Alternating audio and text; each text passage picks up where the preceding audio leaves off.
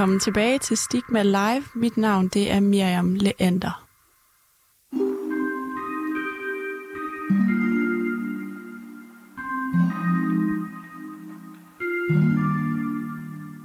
Og hermed er vi nået til tredje time af dagens Stigma Live-program. Jeg har Teresa Reimik med mig i studiet som gæstevært, og vi taler om, at hun er bipolar. Så taler vi om fordomme, om psykiske sygdomme, og øh, det har vi gjort de sidste to timer. Vi har været igennem fordomsrunden. Mm. Den er lige vel overstået. Øh, I den her time, der øh, er der mulighed for at stille spørgsmål til Teresa.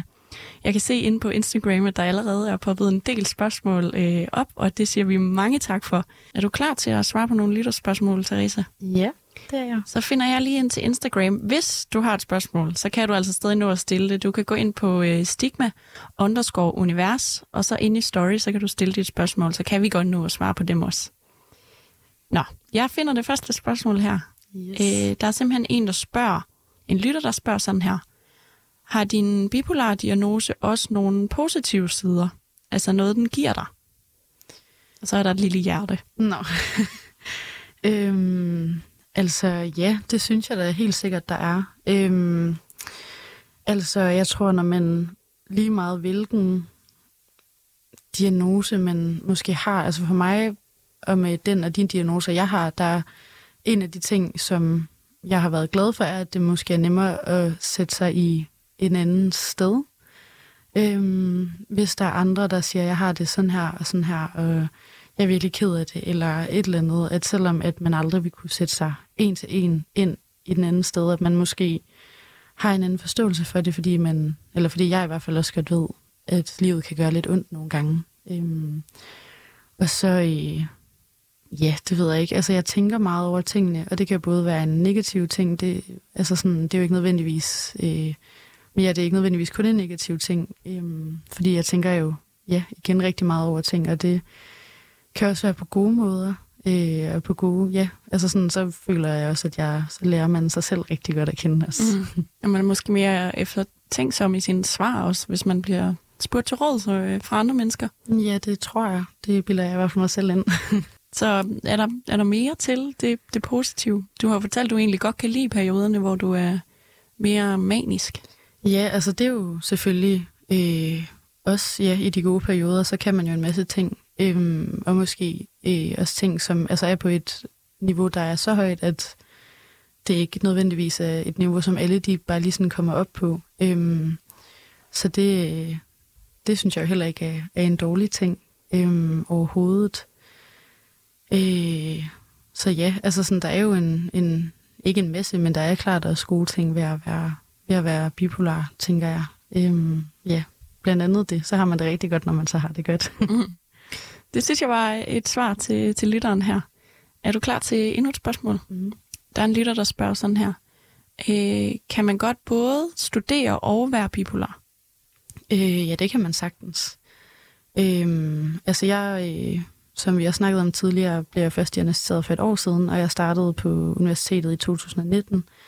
Øhm, så jeg har jo læst øh, nogle år før, at jeg overhovedet kom på medicin øh, for at være bipolar.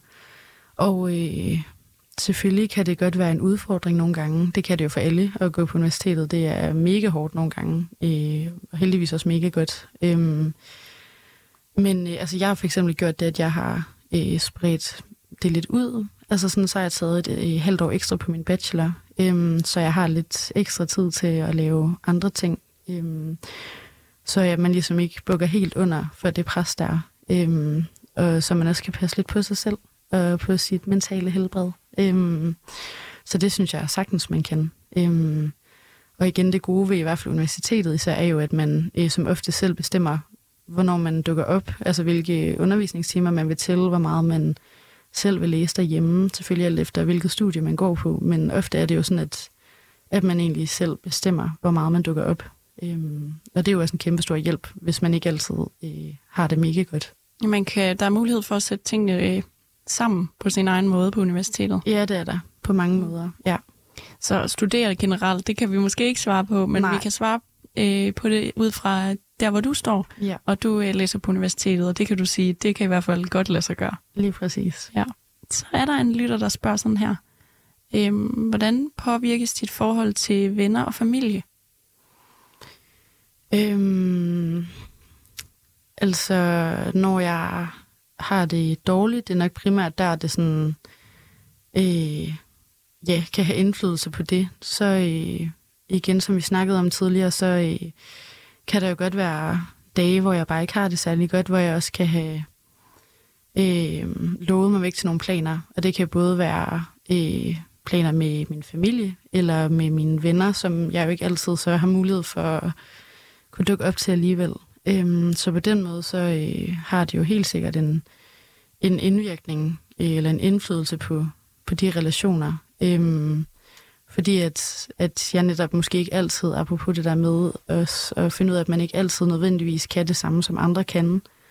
Så også og, og det der med, at man så også finder ud af, okay, jeg havde virkelig lovet øh, min mor, at jeg ville komme over og spise i aften. Øh, jeg har ikke lyst til at sige nej. Det samme, hvis jeg skal ud og drikke en øl med en ven. Jeg har virkelig ikke lyst til at sige nej, men det kan man godt nogle gange blive, eller det kan jeg i hvert fald godt nogle gange blive nødt til. Øhm, og øh, altså i de perioder, hvor jeg har det dårligt længe, er der jo mange ting, det går ud over i forhold til det, kan man sige. Ikke? Mm. Øhm, og så prøver jeg jo bare på, så, så vidt som muligt, så at få det udskudt til tidspunkter, hvor jeg har det godt. Øhm, men ja, selvfølgelig er der nogle ting der, hvor, et, hvor et, ja, at der nogle gange vil være nogle konsekvenser af, at man ikke har det særlig godt. Der er en, der spørger, en anden lytter, der spørger lidt i, øh, i samme tråd. Mm. Øhm, hvor, vigtigt er din om, hvor vigtig er din omgangskreds for øh, at have en fungerende hverdag? Øh, virkelig vigtig. Øhm, altså, øh, for mig der er det i hvert fald, øh, jeg bruger min mor rigtig meget. Øhm, og selvfølgelig min familie generelt, øh, min kæreste, og også mine venner og mine veninder. Øhm, det der med, at man... Øh, det der med, at man nogle gange kan snakke med mennesker, hvor man ikke behøver at komme med alle de der sådan, og hvorfor, og det der med, at man skal svare på helt vildt mange spørgsmål, at man nogle gange bare kan komme og sige, jeg har det virkelig, virkelig nederen, og jeg er virkelig ked af det, jeg orker virkelig ikke noget i dag. Altså det der med, at folk de bare øh, lytter, øh, har jeg oplevet rigtig meget for sådan dem, der ligesom er tættest på mig i mit liv. Og øh, det er mega dejligt. Og også det der med, at, at samtidig med, at de lytter og siger, at ved du hvad, det er helt okay, at du tager dig bare den pause, at det er også ofte dem, der er gode til at være sådan, ej, prøv at kom nu lige med ud til en kop kaffe eller en øl, og hvis du ikke har det godt, så kan du tage hjem, så kan vi sidde der i 10 minutter, og så kan du tage hjem igen. Øhm, og så ender det heldigvis ofte med, at, øhm, at jeg så bliver, fordi at det er også været virkelig dejligt at komme ud. Øhm, og igen, det er også dem, jeg får min energi fra. Øhm, også når man ja, ikke har det særlig godt, så, øh, kan det virkelig også gøre meget at være sammen med nogen tæt på en. Øhm, så det betyder helt vildt meget. Mm. Ja. Du siger det her med, øh, også i forhold til, er der nogen, altså om det går ud over dine sociale relationer, så siger mm. du, at nogle gange er du simpelthen nødt til at aflyse. Mm. Eller lave om på aftaler. Der ja. er også en lytter, der spørger om, du er blevet bevidst om, at der er nogle ting i din hverdag, du er nødt til at gøre anderledes. Og der øh, tænker jeg, at det måske er netop sådan noget med at aflyse nogle aftaler. Ja, øh, ja fordi altså, det er i hvert fald en ting, som jeg først øh, er begyndt på sådan for nylig, altså sådan i forhold til at lytte til mig selv i forhold til, at okay, jeg øh, bliver nødt til lige at, at aflyse en aftale, jeg har i dag, eller måske jeg ikke skal være op på uni hver dag fra øh, 10 til 16. Øh, det der med, at ja, at, at det er vigtigt at lytte til sig selv og sige, det er okay, hvis jeg øh, en onsdag jeg tænker, at nu har jeg været øh, ude at lave ting mandag, tirsdag, øh, så bliver jeg også nødt til lige at altså, tvinge mig selv til lige at blive hjemme og bare slappe af, øh, og ikke at lave noget. Øh, så ja. Hvad med at, det, du siger med at give dig selv lov til at trække din, for eksempel din bachelor ud, mm. give dig selv mere luft? Er det også ja. sådan noget, du... Er det også en Altså er det afledt af, at du er blevet bevidst om, at du skal have indrettet dit liv på en anden måde? Øhm, ja, det synes jeg. Øhm, det der med, at man netop øh, nogle gange øh, ja, bliver nødt til at tage nogle valg, for at man selv får det bedre. Øhm, altså jeg tror ikke engang, at i øjeblikket, da jeg valgte at udskyde min bachelor, tænkte jeg ikke nødvendigvis, at det var derfor. Øh, men jeg er virkelig glad for, at jeg har gjort det, fordi at det har gjort en, altså har haft en stor indflydelse på, at jeg i hvert fald også nemmere kan øh, færdiggøre min uddannelse. Mm. Ja. Har der været et tidspunkt, hvor du har været i tvivl, om du kunne færdiggøre din uddannelse?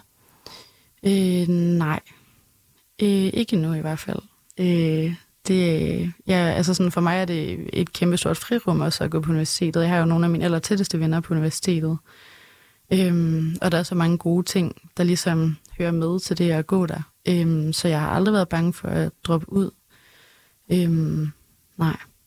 Det var heller ikke en lytter, der spurgte. Det var bare, det, var bare... det var bare min nysgerrighed. Ja.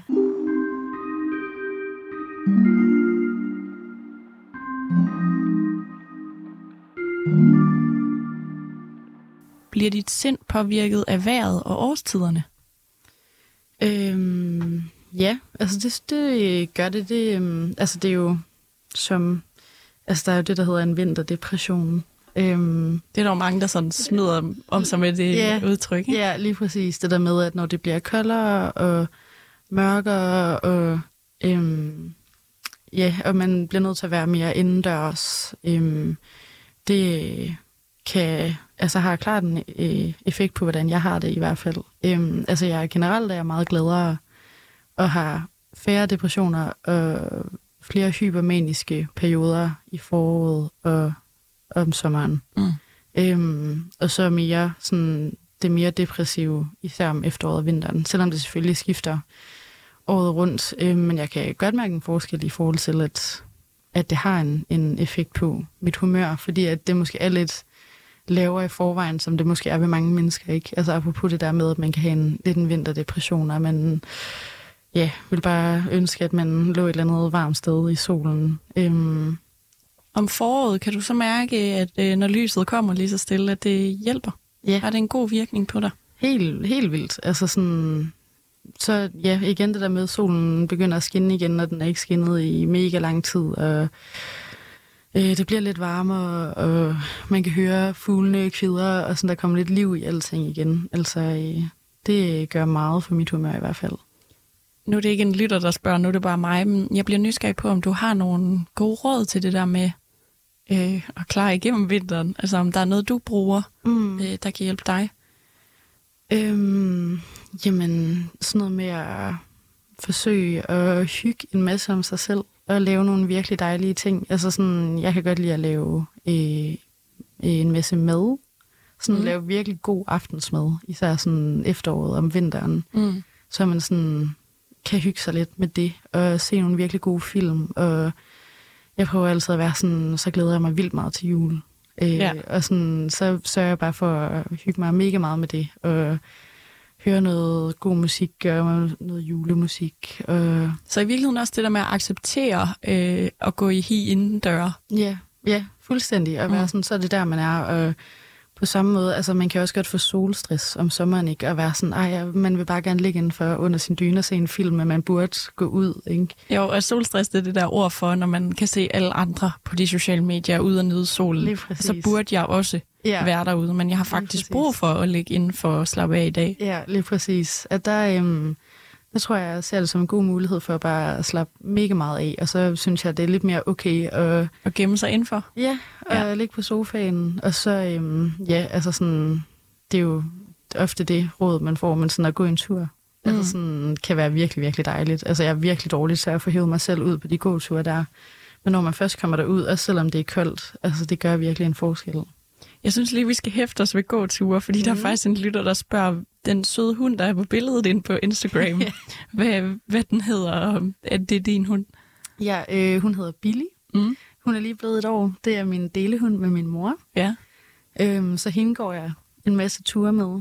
Øhm, og det er virkelig dejligt. Øh, endnu et godt råd. Altså får jeg en hund. Det er virkelig... ja, fordi jeg ved jo, at, øh, at hunden, servicehunden bliver givet ud til folk, der har diagnoser og Ja. kæmper med psykiske mm. sygdomme. Ja. Øh, simpelthen for netop sådan noget med at komme ud af døren og, Ja. og få frisk luft. Ja, altså jeg Og, og have en lille øh, companion hele tiden, Ja, ikke? lige præcis. Altså det der med sådan noget, man skal hver dag. Altså Ja. sådan, man skal ud af seng om morgenen, fordi man skal gå en tur med den hund der, ikke? Og øh, så får man ligesom en rutine i løbet af dagen, men det er jo også bare sådan, altså der er ikke noget bedre end sådan en lille hund, der bare altså, er evigt glad for at se en, ikke? Altså Jo, sådan, der, du kan aldrig gøre noget galt med, Nej. med kæledyr. Det er det. Altså sådan, det, ja, så det, det hjælper også meget. Jeg tror også, jeg har set øh, et eller andet citat øh, et eller andet sted, hvor at sådan, du skal behandle dig selv, som du behandler dit kæledyr. Ja. Altså, du skal være lige så kærlig og god ved dig selv, som du har lyst til at være for dit kæledyr. Den er virkelig god. Ja, men det er måske sådan det, der føles ad med, at hvis man har en hund, så, okay, men så er jeg jo nødt til at gå ud for, for hendes skyld, eller Mhm. hans, altså ja, hundens skyld, ikke? Ja, lige præcis. Ja. Ja, så øh, Så er det lidt en terapiting for dig at have en hund. ja, det synes jeg. Det synes jeg. Altså igen det der med, at så kan man godt bare slå hjernen fra og Mhm. gå den der tur, eller kaste med en bold, eller altså sådan bare sidde og, og nusse den hund der, ikke? Og bare blive mm. helt rolig. Altså sådan, det, ja, det kan virkelig noget. Så det hjælper klart os. Det var et godt spørgsmål. Ja. ja. Øh, er du klar til et øh, mere? Ja. Et lytterspørgsmål. Der er en, der spørger her. Er der nogle bøger eller film, man kan læse eller se, hvis man gerne vil forstå mere om bipolar lidelse? Øh, altså, vi snakkede før om skam Ja. øh, med Isak og I- Evan. Ja, og det er jo den her øh, øh, P3-serie fra øh, det norske P3. Ja. Øh, og den var jo totalt op, da vi gik i gymnasiet for et par år siden. Ja, ja, præcis. Øhm, men der er jo øh, en af karaktererne, som er bipolar. Ja, det er ham, Evan, som hovedpersonen Isak bliver kærester med. Ja. Ja, øh, der, jeg kan knap nok huske, at der var noget med, at han i hvert fald brød ind på et hotelværelse og Og ja, et eller andet. han, han gør en masse vilde ting. Han gør en masse vilde ting. Han bekræfter måske nogle af de fordomme, man kan have om, hvis man virkelig er manisk. Ja, Men alligevel så, øh, så kan jeg huske, der er et citat på et eller andet tidspunkt, hvor der er en, øh, et Isak tvivler på, om, om han nu kan stole på Evans kærlighed, om, eller om det bare er, fordi han er manisk, at han er forelsket i ham. mm. Og så er der en, der siger, på hør, han har det her, men Mm. det er jo Evan. Altså det er jo sådan, Ja. han, han er også en person, lige som, præcis. som er, alt muligt andet uden for det, han har. Ja. Så selvfølgelig kan du stole på det. Ja, lige præcis. Øhm, så er der også der er sådan en uh, dokumentarserie på DR, der hedder Min sindssyge tvilling. Øh, det er sådan fire dele. Det følger et sæt enæggede tvillinger, Mm. øhm, der er blevet adopteret øh, til Danmark, hvor at, øh, de begge to er bipolare, men den ene er type 1, og den anden er type 2. Øhm, så sådan, øh, selvom de jo rent genetisk minder rigtig meget om hinanden, og også har samme øh, hvad hedder det, diagnose, så viser det sig på mega forskellige måder, fordi at de har to forskellige versioner af den diagnose. Øhm, og den synes jeg øh, virkelig er god. Altså jeg så den, før jeg selv blev øh, diagnostiseret, og den er bare, ja, den er virkelig spændende, øh, og man får virkelig meget god viden ud af den. Mm. Ja. Så har jeg hermed nogle anbefalinger givet øh, til det ja. øh, lytterspørgsmål. Øh, så er der også en, en der er faktisk nogle, øh, nogle, et par spørgsmål om medicin. Mm. Øh, der er en lytter, der spørger, øh, er du på medicin, og hvis ja, hjælper det? Og hvis nej, hvorfor tager du så øh, medicinen? Øhm, jeg er på medicin. Øh, jeg er lige nu på altså noget, der hedder sertralin, der er antidepressiver.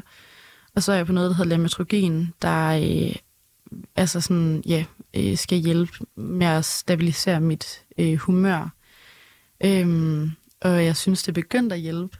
Øhm, men det har ikke hjulpet altså, fra det sekund, jeg begyndte at tage det. Fordi det, der desværre er, det er, at øhm, det er, det er en virkelig langsomlig proces. Ofte så skal man have det lidt, altså få det lidt værre for at få det bedre. Øhm, og det er virkelig svært at finde ud af, sådan, hvilket medicin skal man egentlig starte på. Øhm, så det sidste år er også gået med at finde ud af, er det det her medicin, jeg skal tage. Øhm, og det er det så heldigvis, fordi at nu begynder det at virke, men jeg har også været, altså jeg har været mega utålmodig i forhold til, at om det ikke snart burde virke. Sådan, hvis det virker, så burde det da have virket nu. Men det tager desværre bare mega lang tid. Du fortalte os tidligere i dag, at I har langsomt været igennem, at du skulle trappe op. Ja, Øh, så først 100 mg, og så lige så stille mere og mere af medicinen. ja, lige præcis. Fordi at man ligesom, det går jo heller ikke, hvis man bare prøver 500 milligram øh, af noget medicin i en person om dagen, som man ikke rigtig har prøvet før, fordi man aner ikke, hvordan det kommer til at virke. Så det er derfor, det er så vigtigt at øh, trappe langsomt op, også fordi at det kunne være, at jeg kun havde brug for 300 milligram. Men nu er jeg så på 500 milligram, så sådan, det er ikke til at vide, det er sådan noget, man bliver nødt til at finde ud af undervejs. Tror du, du skal trappe mere op, eller?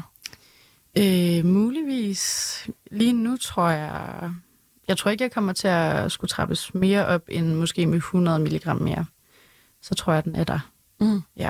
Og hvor, hvor tit skal du så tage det? Er det hver dag? Det er hver dag. Mm. Ja. Er det et tidspunkt på dagen, eller skal du sådan... Øh, altså, jeg tror jeg helst, man skal tage dem sådan på samme tidspunkt. Altså, jeg plejer at tage dem om morgenen, men sådan Mm. nogle gange, så nu, er jeg, nu tager jeg dem for eksempel først lige dagen, når jeg kommer hjem og sådan noget. Så sådan, altså, jeg tror ikke, at det er det, der Nej, gør det. nej okay. Men, ja, men plejer at tage den hver morgen. Mm. Endnu et spørgsmål her fra en lytter, øh, der handler om, om medicin. Øh, hvor meget har, har du bivirkninger af medicinen, øh, og påvirker det din hverdag? Mm. Øhm, altså, øh, jeg er begyndt at ryste på mine hænder øh, en del mere, end jeg plejer. Øhm, Altså ligesom ældre mennesker gør, når de ja, du ved, sådan lidt, når, når farfar spiser lavkage. lige og præcis. ryster på- Ja, sådan hvis jeg er træt, øh, eller ikke lige sådan, jeg har fået noget at spise, eller, og det, der kan man jo selvfølgelig godt generelt komme til at ryste lidt. Øhm, men hvis jeg, især hvis jeg sådan ikke er sådan helt på toppen, øh, så ryster jeg meget mere, men jeg ryster hele tiden sådan lidt på mine hænder. Øhm, Udover det har jeg ikke sådan haft de store bivirkninger endnu. Øhm, det er sådan noget, hvor jeg går til sådan noget tjek, sådan noget, der hedder somatisk tjek hver tredje måned, hvor de sådan undersøger hele min krop, og om det har nogen indvirkning på øh, ja, sådan fysiske ting, som det kan have indvirkning på. Mm. Øhm, Hvad, hvad for nogle risici er der? Øh, jamen, der er noget i forhold til sådan noget forhøjet kolesteroltal, og mm. Jeg øh, læste et sted, der var øh, øget chance for at få sukkersyge. Øhm, så er der noget i forhold til med hjerteproblemer, øhm, og noget med leverproblemer. Jeg kan ikke huske, om det var det medicin, jeg tog, eller om det var et af de andre medicamenter, man kan komme på. Øhm, men ja, ja, ret mange forskellige ting. Ja, så Ja. det er godt, de holder øje med dig. Ja. Men, men når du ryster på hænderne, altså, øhm, hvordan forholder du dig til det? Altså, er det ikke en underlig fornemmelse? Det er mega mærkeligt. Altså, jeg sådan, jeg følte mig pludselig meget gammel. Ja. fordi at jeg ikke lige var klar over, at det egentlig var en ret normal bivirkning. Øhm, men øh, altså, jeg tror, at hvis det er den bivirkning, jeg får, så tror jeg, at det er det mindste, man sådan kan tage med. Men Mm. det er da, altså, jeg, det er da. Det er irriterende. Det Er er det sådan, du spiller hvis, med et glas vand, hvis det er slemt? Ej, det gør jeg ikke. Nej. Det gør jeg ikke. Så det er ikke den helt gamle. Nu tænker jeg i sådan stadier af bedsteforældre, der bliver ældre. Ja, det er ikke den der, øh, man ikke engang kan få vandet op til munden. Fordi Nej, fordi man spiller. Inden. Nej, Sådan helt, halvt, halvt op ja. Ja. til bedstefar. ja, det er mere sådan en, hvis der har været en lang dag, og jeg står med et glas vand i hånden, så kan jeg godt mærke, at sådan, den ryster Ja. relativt meget. Mm. Øhm, Ligesom inden man går til eksamen. Ja, lige præcis. Eller hvis man ikke øh, har fået noget med hele dagen, og man Ja. virkelig har den der sådan... Sukkerkold Ja, fornemmelse i kroppen. Ja, Okay. ja. Men det tager du med, siger du. Det tager jeg med. Ja.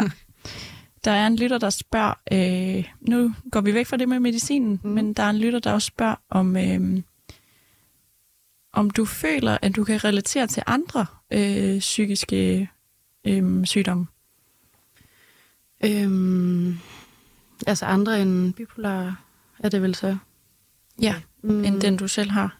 Øh, ja, altså på nogle punkter kan jeg da, synes jeg godt, jeg kan. Øhm, altså selvfølgelig er det jo meget forskellige ting, men øhm, kæmper med alt efter hvilken diagnose man har.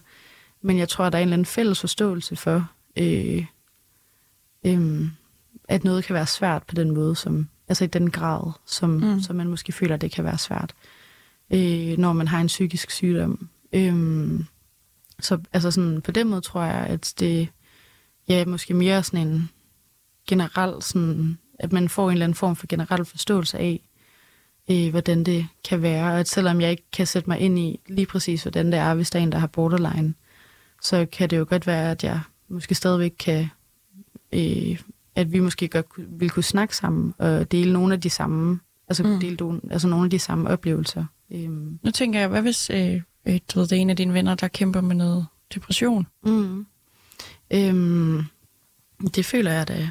Øh, altså, dem, de venner, jeg har prøvet, også har fået angst enten senere i livet, eller øh, er depressive. Øh, der har heldigvis ikke været så mange af dem, men der øh, kan det jo, øh, eller der er det jo rart at snakke om med nogen, der måske også ved, hvordan det er. Mm. Øhm, og der kan man sige, der ved jeg i hvert fald, hvordan det er at være depressiv. Øhm, så på den måde, så, øh, så gør det det jo, det gør det nemmere at forstå, øhm, når andre siger, at jeg kan ikke gå på toilettet. Har du også en fornemmelse af, at det er rart for dig at tale med nogle andre, der kan forstå det bedre, hvordan du kan have det? Mm, sådan tror jeg, jeg havde det tidligere, da jeg var yngre, tror jeg helst, at jeg kun ville sige det til folk, der, altså sådan, der også selv havde noget, fordi jeg var bange for, at hvis jeg snakkede med nogen, øh, som ikke selv havde noget, at så ville jeg lyde mega underlig. Mm. Øhm, så ikke så meget mere, om det har jeg haft. Øh, ja. ja. Der, øh, nu tror jeg mere, at jeg er kommet til sådan et punkt, hvor jeg tænker, at ja, at, altså, det gør ikke så meget. Og jeg ved jo godt, at dem, jeg kender, og dem i mit liv, de altså, synes jo ikke, at jeg er crazy, bare fordi, at jeg altså, ja, har det lidt øh, altså, rigtig godt nogle gange, og ikke så godt andre gange. Øhm, ja.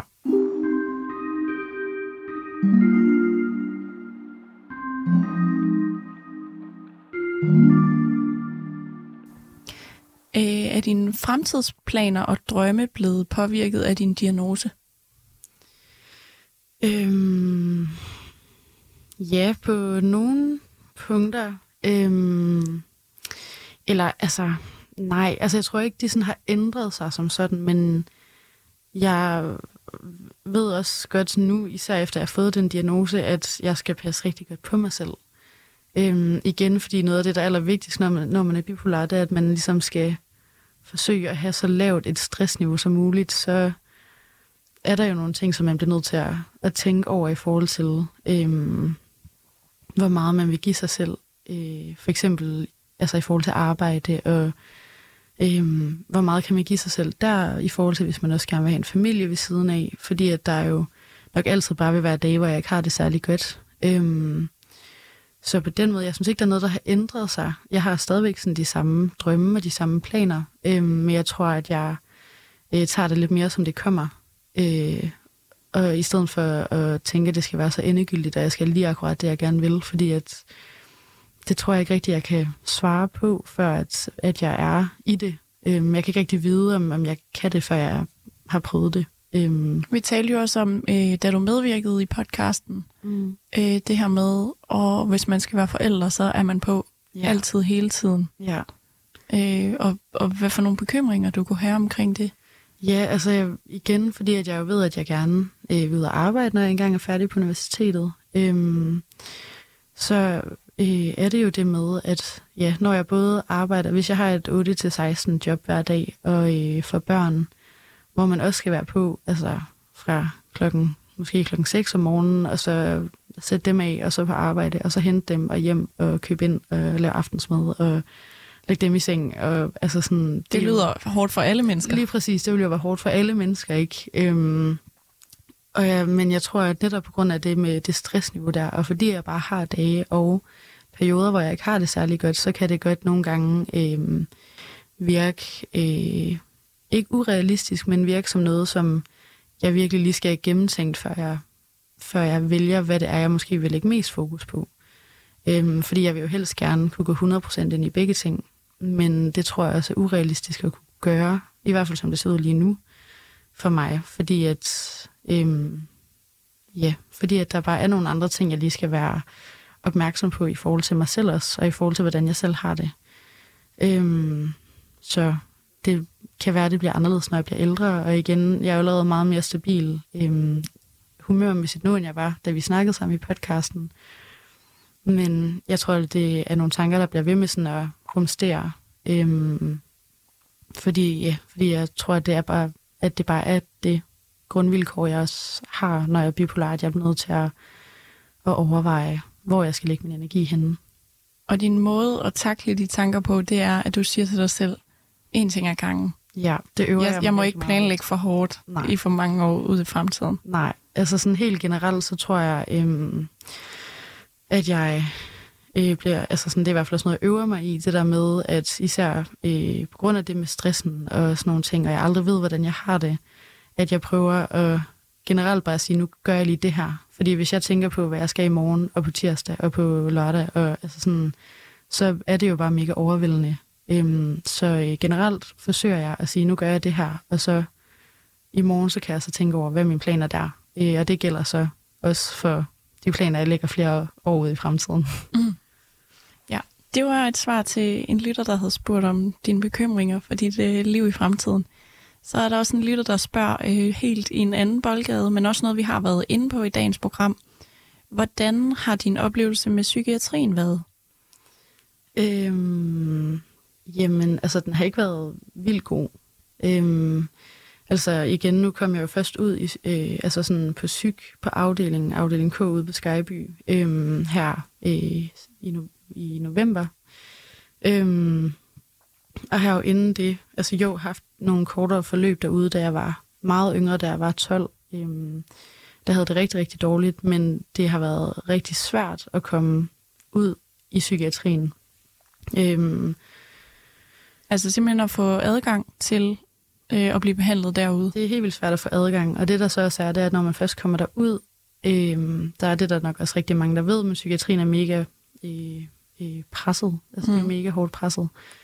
Øhm, fordi at de er så underbemandet, og fordi der er så mange, der har brug for psykiatrisk hjælp. Øhm, men det gør for eksempel også, at jeg øh, ofte er kommet derud, hvor jeg har fået at vide, at jeg har en aftale, hvor jeg ikke øh, har det alligevel. Øhm, selvom de har øh, sendt mig en besked i min e-boks. Øhm, det er også noget med, at jeg lige pludselig... Man har en primær behandler, øh, det har jeg i hvert fald, øh, og det er den øh, person, som jeg sådan skal snakke med, øh, sådan fra uge til uge-agtigt. Øhm, men øh, der havde jeg lige pludselig fået en besked i min e-boks om, at, at øh, jeg havde en øh, tid ved en, der stod var min primære behandler, men som jeg aldrig havde mødt før. Øh, så fordi at hende den anden, jeg ved ikke hvorfor, men, men hende skulle jeg så ikke have mere, så fik jeg så en, en anden i stedet for. Øh, og har ikke fået alle de øh, somatiske tjek, som jeg skal, selvom at jeg egentlig skal have det hver tredje måned. Øh, jeg har fået det to gange på det år, jeg har været derude, øh, og har kun mødtes med min læge en gang efter, selvom jeg også skal mødes med min læge en gang hver tredje måned. Så det er ikke fordi, at, øh, at det kun har været godt at komme derud, fordi at der er bare mange ting, der ikke fungerer der. Mm. Øhm, og det er jo virkelig dejligt, når man først kommer derud, så er der heldigvis også nogen. Altså jeg er virkelig glad for min primære behandler, øhm, og jeg er virkelig glad for at kunne komme derud. Men der er mange ting, der ikke fungerer, så det gør selvfølgelig også, at oplevelsen bliver mindre god. Mm. Øhm, også fordi, at de har en masse tilbud, som man ofte bliver tilbudt, når man kommer derud. Hvor de sagde, at de havde de tilbud til mig, men jeg kunne tidligst øhm, starte på dem her efter efterårsferien øh, altså nu her, så ja, et år efter, at jeg egentlig kom derud, ikke?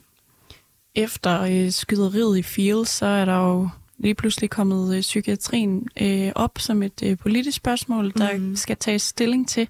Ja. Øhm, måske inden valget, måske efter valget. Ja. Øh, I hvert fald så føler det for mange øh, i undersøgelser, at det, den er faktisk poppet op på øh, undersøgelser over, hvad øh, folk vægter i, øh, i den næste valgkamp, ja. som vi jo godt kan sige er startet. Ikke? Ja, jo. Øh, har du nogle forhåbninger øh, knyttet til det? Øhm, altså, jeg vil virkelig gerne være optimistisk, men det er jo heller ikke nogen hemmelighed, at, de, at der er blevet øh, givet rigtig mange løfter tidligere, som der ikke nødvendigvis er blevet gjort noget ved. Øhm, og det er jo bare ikke nogen hemmelighed, at de penge, der går øh, ud til sundhedsvæsenet, det går ikke til psyk øh, som oftest. Øhm, og så er det jo bare rigtig nemt at sige, at man gerne vil fokusere på psykiatrien efter noget, der, altså efter for eksempel det i Fields, der jo bare var mega forfærdeligt, som der måske også fik, ja, lidt op mange, altså åbnet mange øjne i forhold til, hvor, øh, hvor galt det er står til. Øhm, men det er der jo desværre også mange, der har vidst rigtig længe. Altså sådan, øh, så jeg håber, at det kan gøre, at at, at der er noget, der ændrer sig. Men jeg tror også, det vil være urealistisk at tænke, at det nok skal ændre sig nu, øh, når de siger, at det er det, de går, altså, går til valg på. Så du holder forhåbningerne på et dæmpet niveau ja. i forhold til, hvad der sker på Christiansborg. Ja, indtil videre. Men du kan altså faktisk rapportere om, at psykiatrien ikke op, altså lever tilstrækkeligt op til det, som øh, der egentlig står i din papirer, at du skal undersøges for at have behandling. Ja. ja. Så er der en lytter, der spørger, øh, om dine erfaringer er noget, du tror kan hjælpe andre, der også har psykiske lidelser. Øhm, det håber jeg. Øh, altså til en vis grad. Altså igen, så er det jo mega individuelt, hvordan Altså for det første, sådan, hvilken diagnose man har. Altså, hvis man er bipolar, så jo, selvfølgelig er der nogle ting, som øh, sådan nogle symptomer, som der går igen øh, ved, ved de fleste mennesker, men det er jo i forskellige grader. Og det er jo bare mega individuelt. Altså sådan, selvom at det apropos kasser, som jeg snakkede om tidligere, ikke? når man så bliver proppet ind i en kasse, så er det ofte bare alle de ting, man ligesom, ja, så er det de ting, der ligesom hører med, og det er jo mega individuelt, men der er jo nogle ting, der sådan er generelle, øh, så det håber jeg da, og det tænker jeg da også. Øh. Jeg får lyst til at spørge om noget af det generelle, det er netop det her øh, sådan berøringsangsthed, vi har øh, omkring psykiske lidelser. At når du er med i dag i tre timers radioprogram, øh, eller mm. når du medvirker i podcasten mm. og deler den på dine sociale medier, om du så er med til at, det er jo det, vi forhåbentlig håber med yeah. det her program, øh, om du så også gør det og siger ja til at være med, fordi du håber, at det, at hvis andre hører din historie, kan gøre et eller andet. Ja, 100 procent. Altså sådan, jeg tror at det selv, jeg ville have været virkelig glad for, hvis jeg havde hørt nogen øh, snakke omkring for eksempel det med at være bipolar, fordi det lige er det, der også øh, ja, giver mening for mig. Men generelt det der med at høre, at der er nogen, der snakker om det. Øhm, fordi hvis der ikke er nogen, der snakker om det, så sker der jo heller ikke noget, kan man sige. Øh, og jo flere, der snakker om det, jo mere man snakker om det, jo nemmere bliver det også, tænker jeg. Øhm, at sige højt. Ja. Og måske også at påvirke politisk. Det kunne man håbe. Vi er faktisk ved at være øh, ved vejs ende. Det var det sidste lytterspørgsmål, vi nåede. Øh, jeg vil sige tusind, tusind tak øh, til jer, der har stillet spørgsmål ind på stigma underscore univers på Instagram. Gå ind og følge med. Der bliver altid delt lidt øh, om de nye øh, podcast-episoder. Der er en ny øh, podcast-episode ude på fredag, og ellers så øh, lyttes vi ved næste søndag samme tid, 15-18, øh, med en ny gæst i det fordomsfrie hjørne. Så vil jeg gerne sige tusind tak til dig, Teresa Reimik, for at være med i dag. Selv tak. Det har været en fornøjelse, og du har været, må jeg sige, virkelig god til at vælge sange hele vejen igennem. Tak. Du har jo været dagens DJ, og øh, det får du også lov at slutte af med. Vi skal øh, høre en sang her til sidst, inden der kommer radioavis, og vi takker helt af for, for nu. Og den sang, øh, den hedder Seasons, og det er med Future Islands. Ja. Hvorfor skal vi høre den? Øhm, jamen, altså igen, så er det bare en virkelig, virkelig god sang. Øhm, igen, apropos det der med, at vi snakkede om øh, ens humør, hvordan det ligesom bliver påvirket af vejret, og altså, ja, om det er forår eller efterår, eller hvad det er, der, øh, der føler jeg, at den er rimelig god til at indkapsle det. Her kommer den, og så siger jeg tusind tak, fordi I lyttede med. Mit navn er Miriam Leander.